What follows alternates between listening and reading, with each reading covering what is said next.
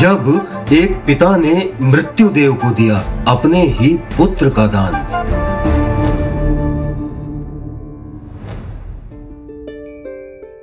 एक बालक था, पाँच वर्ष का। नाम था नचिकेता। नचिकेता को पुस्तकें पढ़ना, ऋषि मुनियों से शास्त्रों का ज्ञान लेना बहुत अच्छा लगता था। और जो भी ज्ञान इन माध्यमों से वो अर्जित करता था उसे जीवन में उतारने में, कार्य रूप लाने में जुट जाता था। एक बार नचिकेता के पिता के मन में सांसारिक मोह को त्यागने की बात आई। और उन्होंने निश्चय किया कि वो सांसारिक सुखों का त्याग कर आध्यात्मिक शक्तियाँ प्राप्त करेंगे। नचिकेता के पिता ने घोषणा की। कि वो एक यज्ञ करने वाले हैं और यज्ञ के उपरांत अपनी सारी प्रिय वस्तुएँ दान में दे देंगे। अपने पास कुछ भी नहीं रखेंगे। परिवार के बाकी सारे सदस्य पिता के इस निर्णय से दुखी थे, लेकिन नचिकेता अपने पिता का ये निर्णय जानकर अत्यंत प्रसन्न हुआ। उसे गर्व की अनुभूति हुई कि वो एक ऐसे महान पिता का पुत्र है जो अपनी सारी संपत्ति, सारी प्रिय वस्तुएँ लोक कल्याण के लिए दान करने वाले हैं। कुछ ही दिनों में अनेक विद्वान, पंडित, ऋषि, महर्षि आए और यज्ञ शुरू हुआ।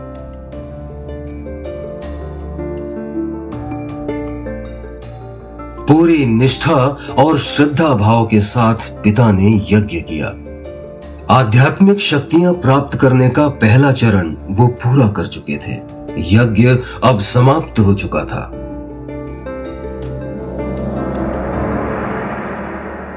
अब बारी आई दूसरा और अंतिम चरण पूरा करने की। अपनी सारी संपत्ति, सारी प्रिय वस्तुएँ दान करने की। लेकिन ये क्या? दान की बारी आते ही वो ऐसी वस्तुएँ दान कर रहे थे, जिसकी उन्हें अब कोई आवश्यकता नहीं है।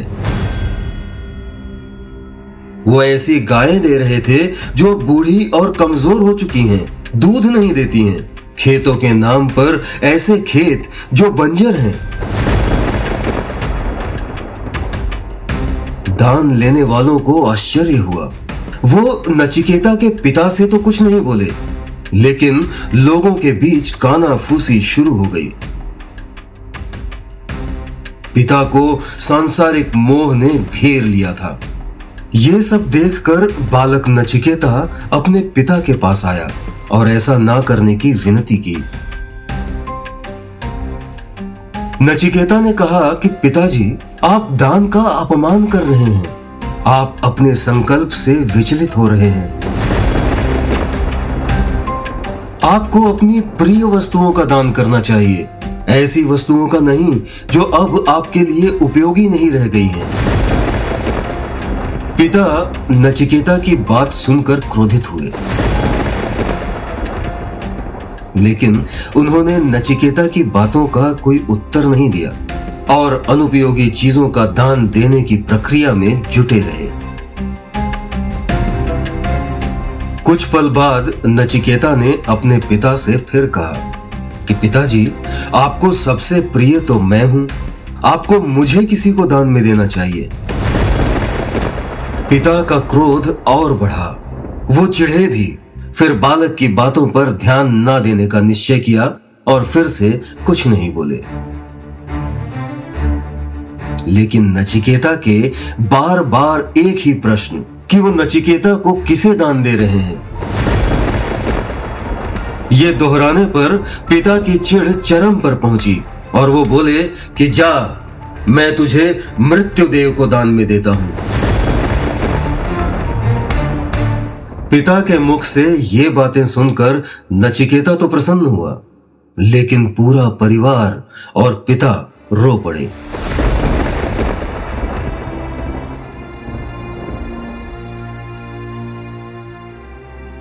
पिता, परिवार सभी ने मनाने की कोशिश की, लेकिन नचिकेता नहीं माना। पिता के मुख से भले गलती से यह वचन निकला हो, लेकिन वो ये वचन पूरा करेगा।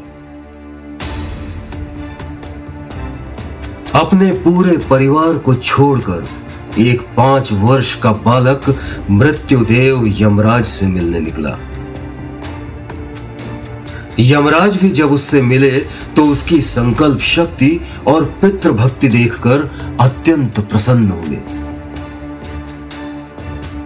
यमराज को यह जानकर आश्चर्य हुआ कि नचिकेता को हर समय अपने पिता की ही चिंता थी।